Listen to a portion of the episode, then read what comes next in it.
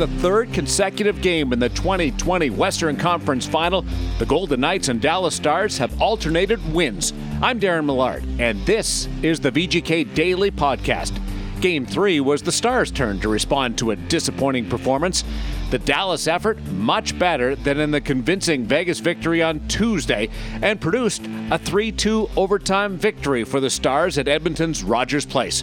Dallas winger Alexander Radulov found space behind coverage early in the extra frame, shooting the puck while in stride, skating down the right side on Robin Leonard, and banked the winning shot off the post.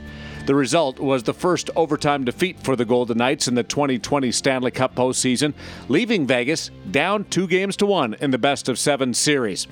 The finish to the game was in stark contrast to the way Leonard started the night, matching his counterpart Anton Hudobin with a perfect opening frame. The Panda establishing a Vegas franchise-best playoff scoreless streak in the process, eclipsing the run by Marc-Andre Fleury in the twenty eighteen run to the Stanley Cup final. Robin Leonard's streak without allowing a goal would end at one hundred fifty-seven minutes, seven seconds when big Dallas defenseman Jamie Oleksiak surprised the entire game, converting a rare breakaway chance in the final minute of the second period. Vegas used Stars' penalty trouble to pull even to start the third, Shea Theodore building on his career-best playoff performance with another goal from the point. That marker was the result of the Golden Knights dominating the front half of the third period, yet it was Dallas that grabbed the lead back on a sneaky shot by Jamie Benn that beat Leonard on the ice through the legs, forcing Vegas to play catch-up a second time. The response would come from the Golden Knights with just over six minutes to play. Alex Tuck and William Karlsson working for possession in the offensive zone. The Tuck shot deflected by Mark Stone at the side of the Stars' crease. Dallas challenged the goal based on contact Stone made with the netminder, the referees and the N H L Situation Room siding with the Golden Knights, and the game was tied. Vegas peppered Anton Hudobin with eighteen shots in the third, forty in the game.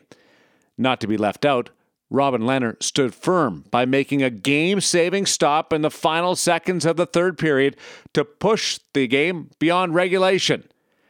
Unfortunately, the extra session would only last thirty-one seconds, Dallas converting for a third time when in relatively alone on Robin Leonard.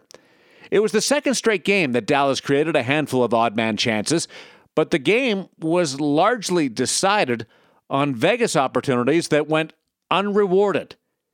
Here is Golden Knights head coach Pete DeBoer, along with Alex Tuck, Mark Stone, who counted his seventh goal of the playoffs, and Vegas goaltender Robin Leonard. Actually, I don't pin either of those on our defensemen. I think we, you know, we're asking our D to get up in the play, and and uh, that's a big piece of our game. And you know, part of that is we've got to re- manage the puck well, knowing that. And I think that was a little bit of an issue. But even on the Oleksiak goal, I mean, we have Karlsson in alone just before that, and their guy makes a big save on it. So we had opportunities tonight. Uh, to either get out in front or put the game away late, and we didn't uh, we didn't capitalize. Yeah, obviously it's frustrating, um, but we're not going to throw ourselves a pity party. Uh, we're not going to blame it on anyone. Uh, it's all twenty guys in our locker room that played tonight, and um, no matter how much we felt like we should have won that game, we didn't, and now we got to move on to game four. Just didn't capitalize on our chances. We had a four or five good looks in the power play after the, the tying goal on the challenge. Um, we had our opportunities to win the game, but uh, just a little breakdown in overtime. This goalie's played a lot of hockey. Um, we got to continue to uh, push, put pressure on them. Um, I think we just got to keep battling, battling them down. I mean, I think territorial, we've had the puck most of the uh, last two games. Um, When we're playing our best, we're cycling down low. Um, you know, they, they collapse. They uh, they do a good job ha- having five tight. Um, we got to find ways to spread them out and get bodies at the net. Uh, you know, as a goalie, you want you you want uh, you don't want to let in goals. Uh, obviously, the second one, uh, I'd like to have that one back. I, the third one, I got to look at it. It happened pretty quick, but um, yeah. yeah. Every time you let one in, you you kind of want that back. So it's tough to judge right now. I got to look at the video, but uh, I thought uh, I thought they had a lot of odd man rush chances today. Uh, that's maybe the only thing we got to clean up a little bit, but uh, I thought we had a hell of a game. I liked our first period. Um, I thought in the second they pushed back, and and uh, and then I thought in the third we we responded again, and um, you know had had a bunch of chances to to potentially win the game in the last five minutes of the third. So it was one of those nights. They were opportunistic, and that's what they are. You know. It, it, Puck got on the wrong guy's stick in the wrong spots tonight for us. Ben and Radulov with a little bit of room, and they, those guys stick pucks in the net when they get those looks. They they upped their compete level after the first, and uh, you know pushed us back a little bit. You know we knew they would. Uh, you know I, I like I said I liked our first. I I was a little disappointed we didn't come out ahead after the first with some of the. the work we put in, and then they pushed back in the second, and you know I, I don't think it was long change or anything. I just think you know a real good team gave us a real good push in the second period, and, and I liked our response in the third. Sometimes the puck just bounces the right way. Dallas captain Jamie Benn was humble in the Stars' victory. The Dallas overtime hero Alexander Radulov went the creative route when explaining how he solved Robin Leonard on the winning shot.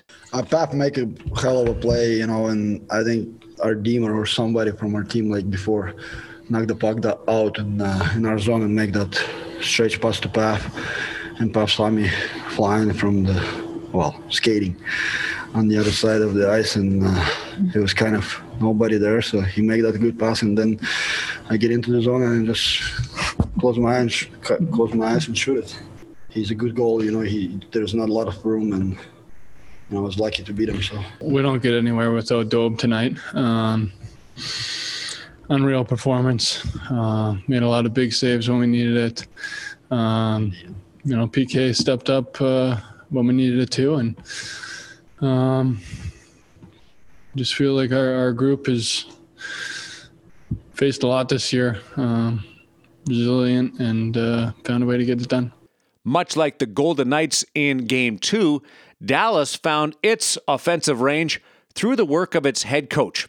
Rick Bonus adjusted the Stars' forward units for Game three, reuniting his star players, Tyler Seguin and Jamie Benn, with Alexander Radulov, a decision that was made out of necessity. Yes, they're our top players, and we scored one goal in two games. Uh, so clearly we had to shake it up a little bit, and we, we should do that.